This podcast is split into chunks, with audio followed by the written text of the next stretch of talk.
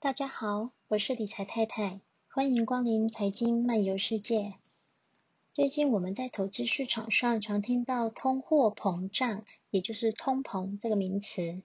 今天我想跟大家聊聊，到底通膨是什么？那对我们有什么影响？那我们要做投资的话，又该怎么办呢？好，通货膨胀在教科书里面的解释是说，商品和服务的价格上涨。每一单位的货币值得的商品或是服务减少。OK，好，把它翻译成白话文哦，就是原本三十块可以买到一杯真奶，但是现在真奶变成五十块了，那我们就没办法用三十块买到真奶。OK，这样子真奶涨价就算是通膨喽。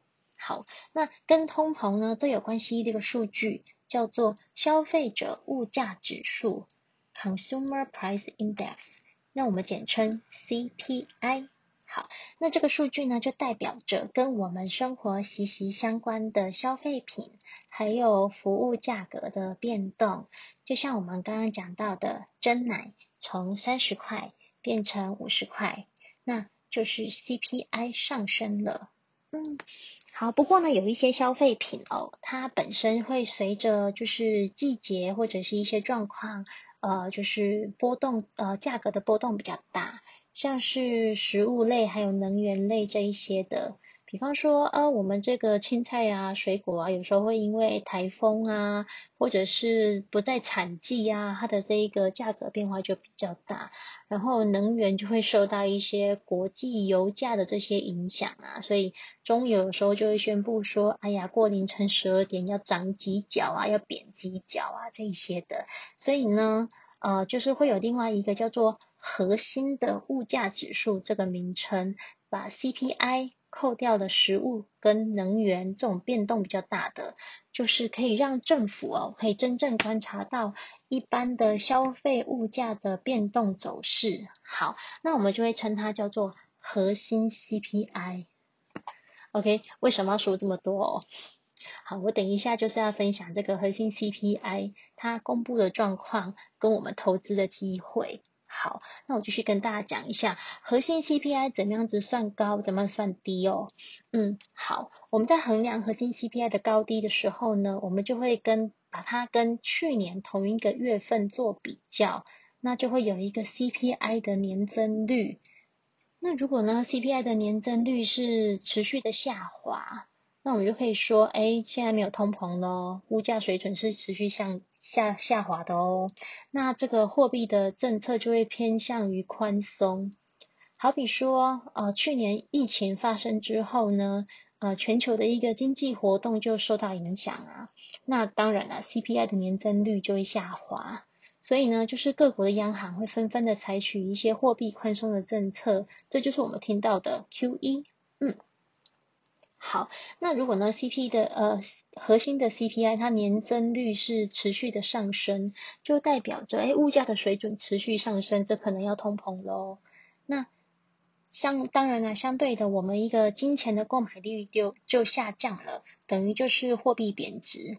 好，那这个时候呢，政府的一个货币政策就会倾向于紧缩来抑制通膨。那要抑制通膨呢？这个货币紧缩的政策最直观的工具就是，哎，央行要宣布升息，因为一旦升息了，这个货币就会开始升值。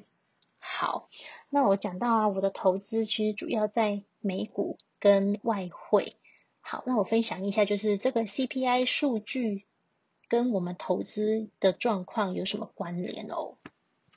好，就是上个月五月十二号，美国那一边公布它的一个四月份的核心核心 CPI 的数据。那它公布了那时候啊，我们就看到，哎，他们的那个 CPI 核心 CPI 核心 CPI 这个年增率是大幅的超过预期的数据。跟就是去年同期相比，有百分之四点二这样一个物价的涨幅哦。那这样的涨幅是美国在过去十多年都没有见过的一个场面。即便在就是二零零九年到二零一二年这种美联储大放水的一个情况之下，也从来没有达到就是这样的一个通膨的水平。好，不过呢，其实 回头来看哦，就是会造成这一次公布这个 CPI 这么高的原因之一呀、啊，其实就是去年四月份这个基数太低了啦。因为去年就是疫情的关系呀、啊，有全面的封城，所以很多的商业活动都被迫的就是暂停下来。那人民的就是需求就下降了。好，那物价的水平也跌到冰点。甚至我们还看到，就是哇，百年难得一一遇的一个负油价的情况。所以呢，其实我们回来看一下哦，就是今年呢、就是这样子物价恢复之后啊，CPI 上涨，就是也算是一个蛮正常的现象吧。嗯，好，那当然呢，就是我们在市场上有看到，就是五月十二号公布 CPI，呃，这样子数据大幅超过，我们就称它叫做爆表，好不好？好，就是 CPI 爆表之后呢，就是造成了美股今年就是一个最大的回调哦。那当然还有就是在外汇市场里面啊，跟就是美元有挂钩的商品，就是在当时都出现了一个蛮巨幅的波动，像当天的一个美元指数啊，它波动就有六百多点。然后，呃，欧元对美元也有就是九百多点的一个波动，所以呢，就是 CPI 数据爆表这件事情哦，看起来好像是一个危机，对不对？可是，在我们拿做投资人来讲，我觉得就是一个转机耶。好，你怎么说？哦，就是在外汇市场这样子一个货币对的商品，呃，我们会因为这一些数据啊公布，然后就会造成就是对应货币的升跟涨，就是波动变巨大。那波动变巨大，其实这就有里面的一个投资的机会。好，所以我们来推敲一下，嗯，下次公布 CPI 就是预期数据会怎么样呢？这很好想啦，就是说，诶，六月六月份要公布 CPI 的时候啊，去年也一样是低基期，对吧？对，所以也会因为去年的低基期而造成就是 CPI 数据会再次的呃可能。接近爆表的程度，就是会在比较高位的这个水准啊。对，好，那这样子一样也也会对外汇的商品就是造成蛮大的一个波动。那这个就是我们可以就是呃提早去布局去掌握的一个投资机会，对不对？好，那 OK，所以下次公布 CPI 在什么时候？六月十号。OK，好好，当然台湾跟美国的时间有一点就是落差，但没有关系。六月十号，请各位朋友们要加紧的关关注这个消息哦。好，那再来一题，嗯，我讲的都是外汇，那想要就是问问大家，嗯，你手边已经准备好了就是外汇投资的工具了吗？我们想要进行投资，就要先把前置作业完成，要打通这些任督二脉，好吗？OK，像是要准备投资的账户啊，你要把资金部位都配置到位，大家熟悉这一些投资的平台，还有工具操作这等等的，那这个都是要先花时间准备的。就千万不要等到哦，到时候机会来了，那你手边却想要参与外汇的买卖，可是你都没有准备好这些工具，那你就只能看着就是机会就是叹气了，好吗？好，那就是外汇的买卖呢，我们除了透过银行外币存折去换汇以外呢，还有什么方法？我们还可以用保证金交易这样一个工具，就是从小额的资金来开始入门。而且我觉得这个工具算是比较弹性的，因为用外币存折来换汇，我们只能够先买进来外币，然后期待这个外币要涨的时候再把它卖掉。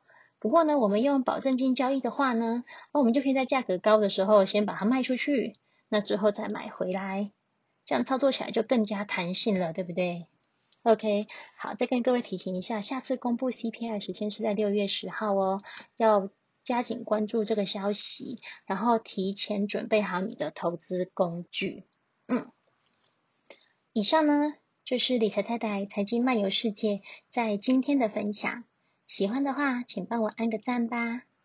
想要了解更多的理财投资资讯、外汇商品交易平台工具的资讯，欢迎到 Facebook、IG 追踪理财太太。